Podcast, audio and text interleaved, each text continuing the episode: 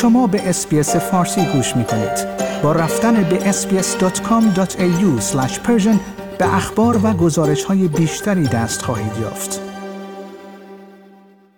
کنوانسیون سازمان ملل متحد در مورد حقوق کودک یک توافقنامه بین‌المللی حقوق بشر است که به عنوان یک پیمان حقوق بشر نیز شناخته می شود و در آن حقوق خاصی که کودکان و جوانان می توانند آنها را ادعا کنند مشخص شده است. تقریباً همه کشورهای جهان از جمله استرالیا به این کنوانسیون متعهد شدند. همین امر این کنوانسیون را به گسترده ترین پیمان حقوق بشری تبدیل کرده است. در برنامه این هفته از سری مجموعه برنامه‌های ستلمنت گاید به این موضوع پرداختیم که کودکان در استرالیا از چه حقوقی برخوردار هستند و قوانین استرالیا چگونه از آنها محافظت می‌کند.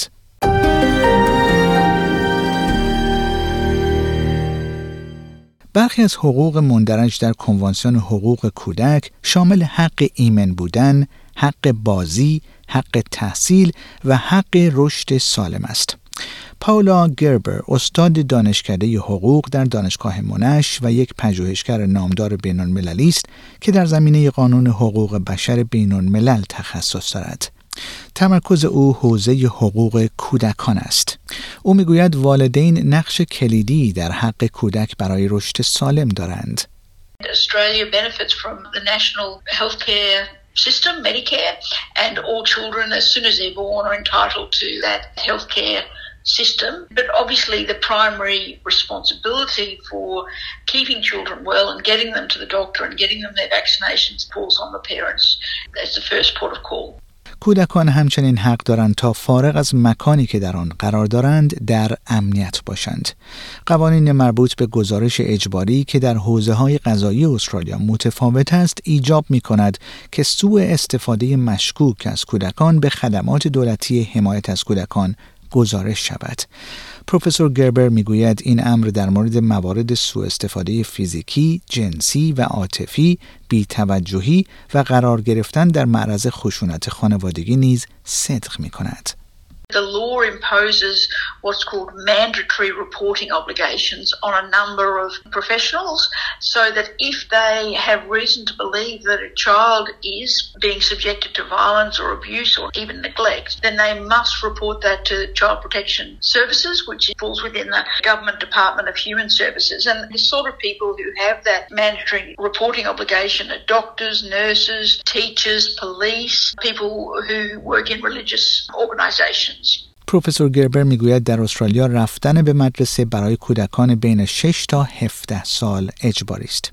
او گفت پدر و مادرها باید مطمئن شوند که کودکان به مدرسه میروند و مدرسه باید مطمئن شود که بچه‌ها آنجا هستند. مدارس ابتدایی باید حضور در مدرسه را بررسی کنند. آنها باید این کار را دو بار در روز انجام دهند.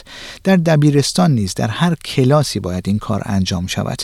اگر قیمت‌های بدون دلیل بیش از پنج روز در سال وجود دارد، مدیر مدرسه باید به این موضوع رسیدگی کند.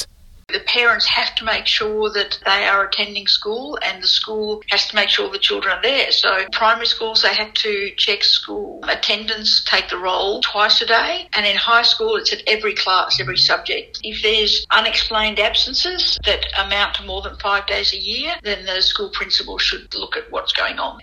پروفسور گربر میگوید که سالانه حدود بیست هزار کودک وجود دارد که توسط والدین خود در خانه آموزش میبینند، اما آنها باید برای انجام این کار مجوز دریافت کنند و به طور منظم گزارش‌های پیشرفت کودکان را به وزارت آموزش و پرورش ارائه دهند.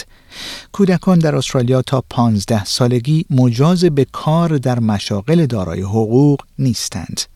We have very clear laws about children being used in a work environment, and the law says that the age at which a child can enter into labour practices is fifteen years old. There are certain exceptions like delivering newspapers or, or working in the entertainment sector because obviously there are movies and theatre productions that have children in them. بین سنین پانزده تا هجده سالگی کودک نمیتواند بیش از سه ساعت در روز یا دوازده ساعت در هفته در طول ترم مدرسه کار کند.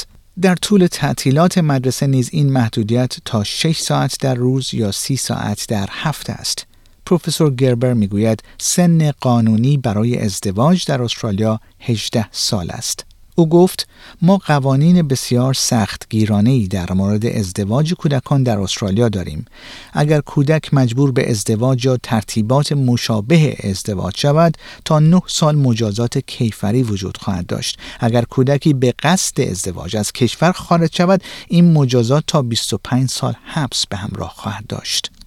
We have very strict laws about child marriage in Australia. So there are criminal penalties up to nine years if a child is forced into a marriage or marriage-like arrangement. That's up to nine years imprisonment and up to twenty-five years imprisonment if a child is taken out of the country for the purpose of marriage. اگر دو نفر زیر هجده سال بخواهند ازدواج کنند باید از والدین خود رضایت و همچنین از دادگاه اجازه بگیرند. دادگاه فقط در شرایط استثنایی یا غیرعادی اجازه این کار را می دهد. دکتر فیت گوردن دانشیار و معاون پژوهشی دانشکده حقوق دانشگاه ملی استرالیا است. او میگوید استرالیا در سال هزار و نهصد و نود کنوانسیون حقوق کودک سازمان ملل را امضا کرد، اما قوانین از یک حوزه قضایی به حوزه قضایی دیگر تغییر می کنند. او گفت متاسفانه ما این کنوانسیون را در چهارچوب قانونگذاری داخلی خود نداریم، زیرا این یک سیستم فدرال است و ایالت‌ها و قلمروها قوانین متفاوتی در رابطه با حمایت از کودکان دارند. Unfortunately, we don't have the convention embedded in our domestic legislative framework because it is a federalised system and the states and territories all have different pieces of legislation in relation to, you know, child protection and youth justice.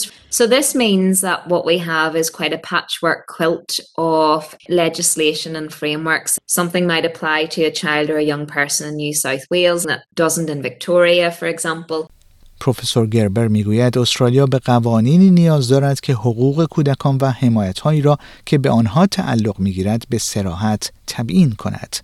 We have an international human rights treaty and then Australia enacts laws to give effect to that. There is a convention on the elimination of racial discrimination and Australia enacted the Race Discrimination Act. There is a convention on the elimination of discrimination against women and Australia enacted the Sex Discrimination Act. There's a convention on the rights of the child. There isn't a Children's Rights Act in Australia. در استرالیا یک کودک ده ساله را میتوان دستگیر و متهم کرد، به دادگاه آورد و زندانی کرد. پروفسور گوردن میگوید که حداقل سن جرم در استرالیا در مقایسه با سایر کشورها پایین است. The most up-to-date research shows that children and young people's brains are developing right up until the age of twenty-five. Holding a child criminally liable at the age of ten is not appropriate. The U N have called on Australia to raise the age to at least fourteen. And there is a lot of support on the ground from activists, lawyers, civil society to make this move. پروفسور گربر میگوید یکی دیگر از مسائل مهم حضور بیش از حد جوانان بومی در سیستم‌های قضایی جوانان و بازداشت نوجوانان است.